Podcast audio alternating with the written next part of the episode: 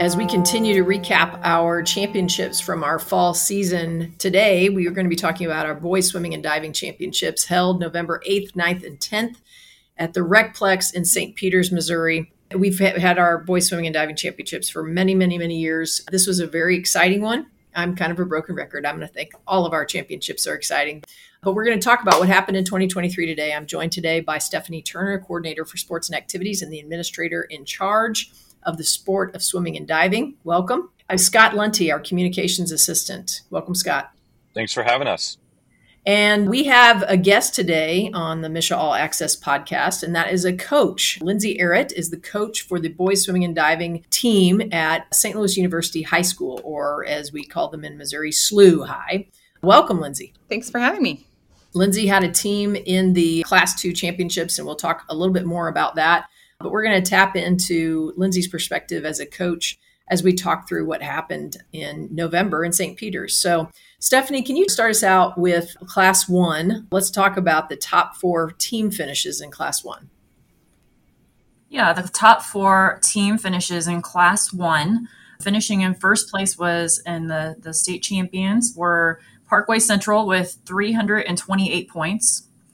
Coming in second was Parkway West with 186 points. Third place was Lafayette Wildwood, and they had 180 points. And fourth place was Parkway South with 156 points. For listeners who may not understand the scoring in swimming and diving or maybe have forgotten, we have 12 total events in our swimming and diving team championships. And the top 16 finishers earn points for their team. Obviously, more points for the higher your finish. So when we add up all the points for the finishers for every school, then we get a top four. And so when Stephanie was reading their points total, that's what we had. We had a state champion and, and top four. Scott, talk us through class one. You kind of highlight it for us. What's the news at a class one championship? Well, in regards to the team standings, Jen, it was a Western St. Louis County flair. I thought that was pretty interesting. You got the three Parkway schools that finished in the top four in the Lafayette Wildwood.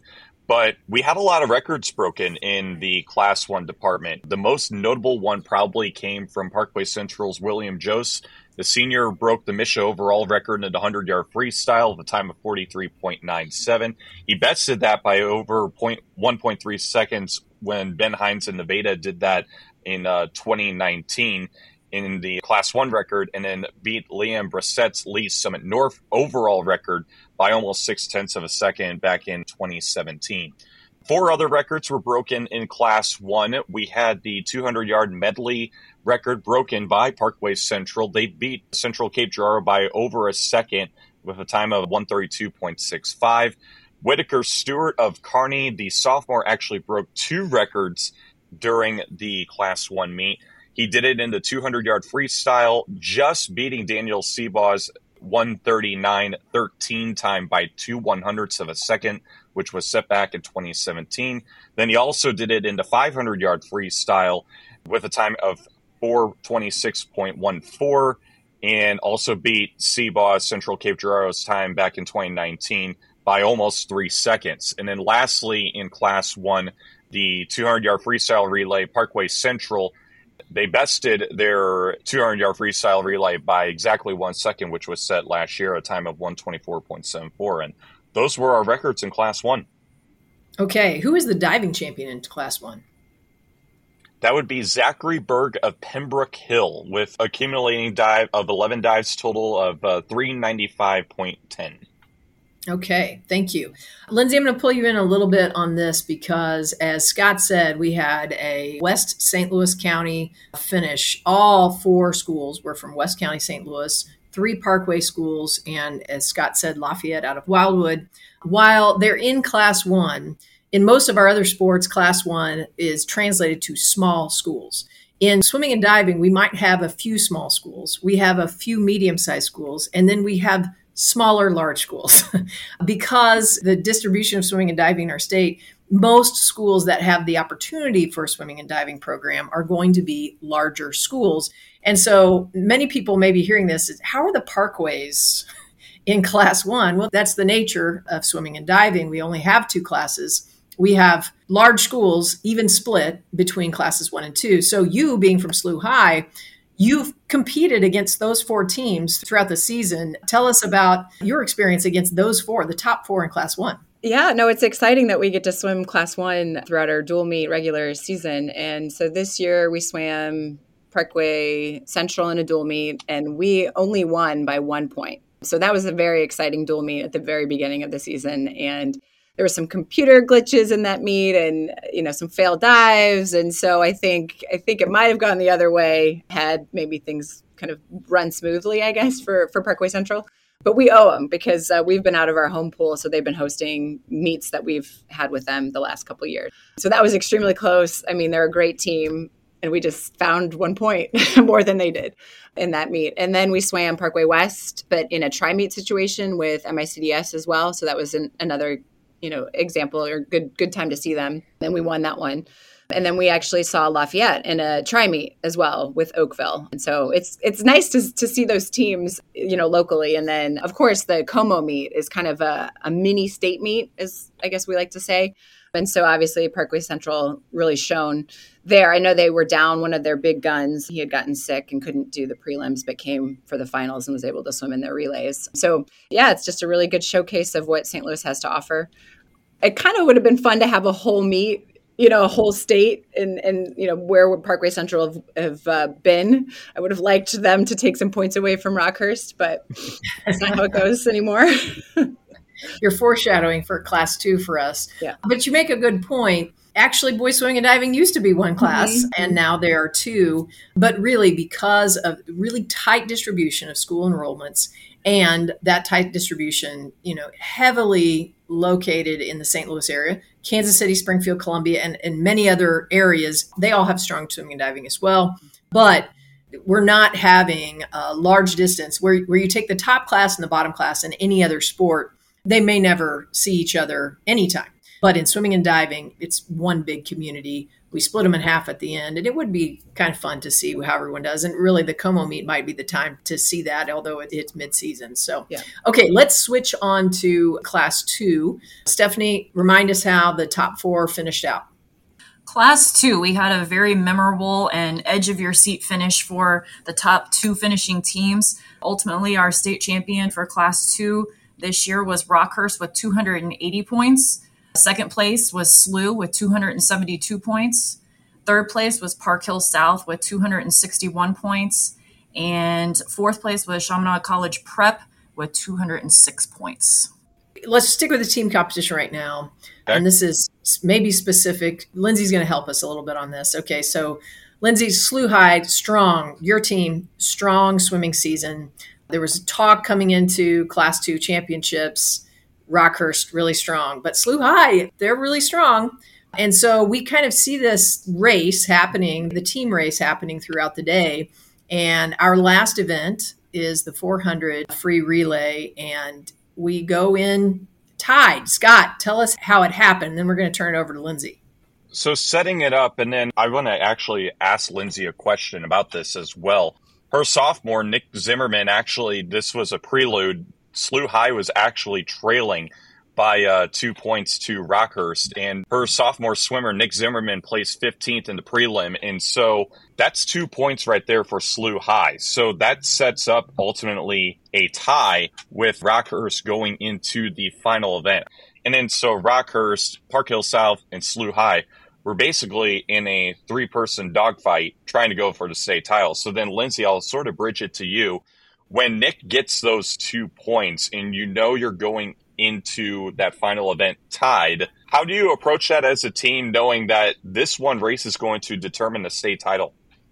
Yeah, so it's it's funny because the relay guys are already over in the the guys who are going to swim it are already over in the ready room, and so it's kind of those four guys. And I think you know we knew we knew what they were capable of. We knew those were the best four that we could have put forward for that relay and I think, you know, it's so hard because swimming is a sport where you can look at the psych sheet and you can do the math.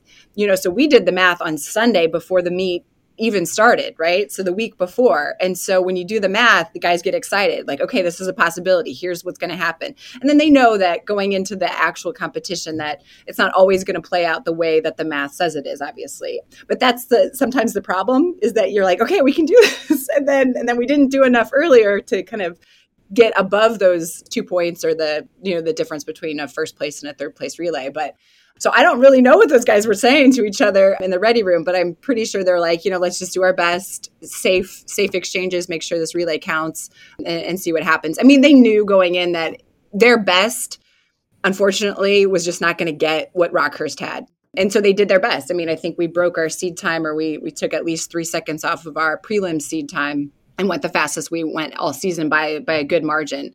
And so that's all you can really ask for going into that. So we kind of knew at the breaststroke. I'm talking to Tim Busenhart at Park Hill South, and he's like, so Nick's got to get ninth for you guys to, to actually beat Rockhurst if you're going to stay at third place in that relay. So we kind of knew at that breaststroke. I mean, Nick did great. You know, he as a sophomore, his first time at state, but we just kind of knew that we weren't going to be able to take Rockhurst down this is really important for people to understand. While there was a ton of drama for everyone else yeah. who don't know that mm-hmm. that okay, everything's tied going into the 400. This is going to be exciting.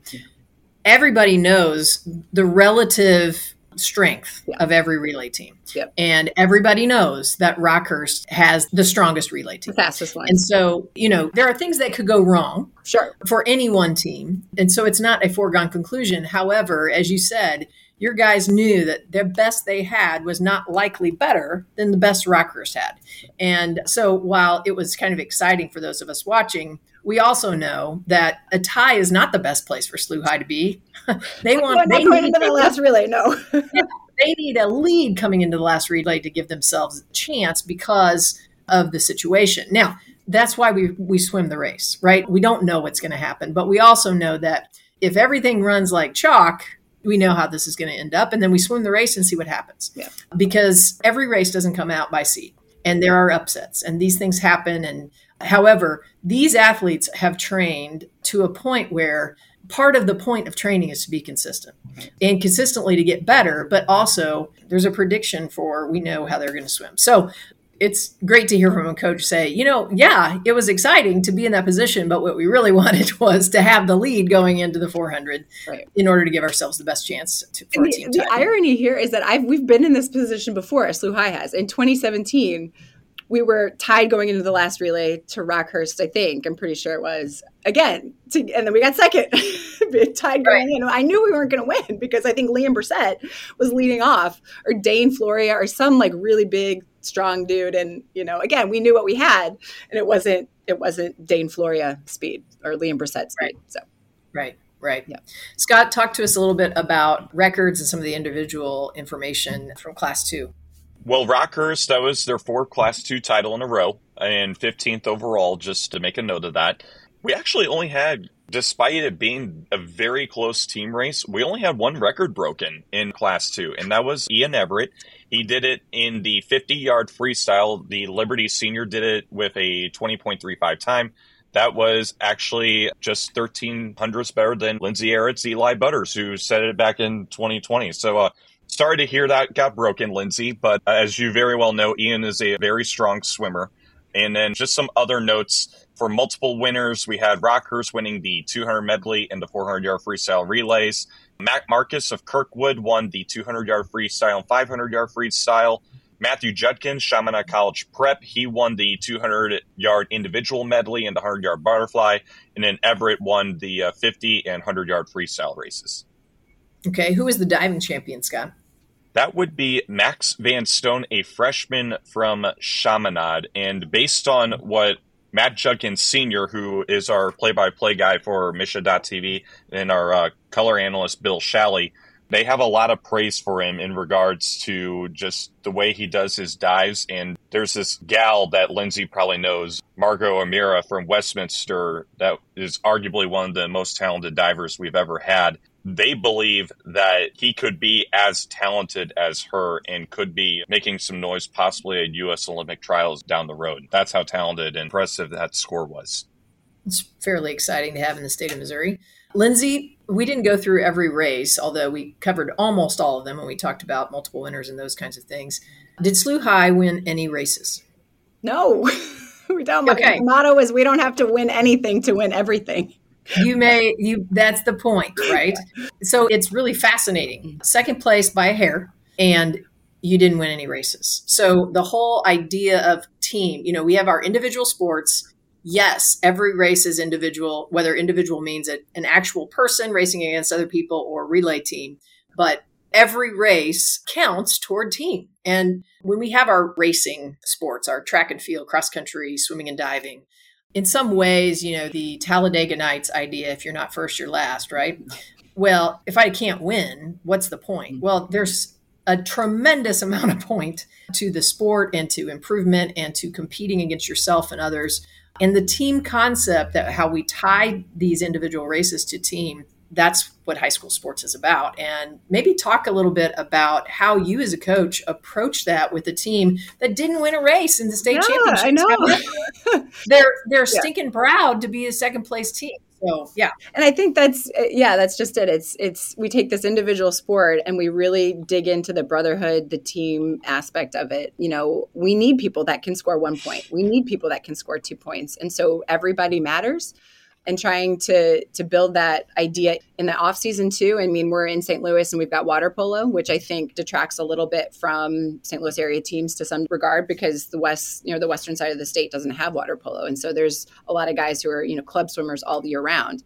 Uh, but I think that also helps us because we also have guys who've been you know played so much water polo that that is such a team sport that that helps build their sense of of team. So we kind of go into the season with, you know, individual actions affect team outcomes. So that's been a motto for us. And I think it really holds them accountable in practice.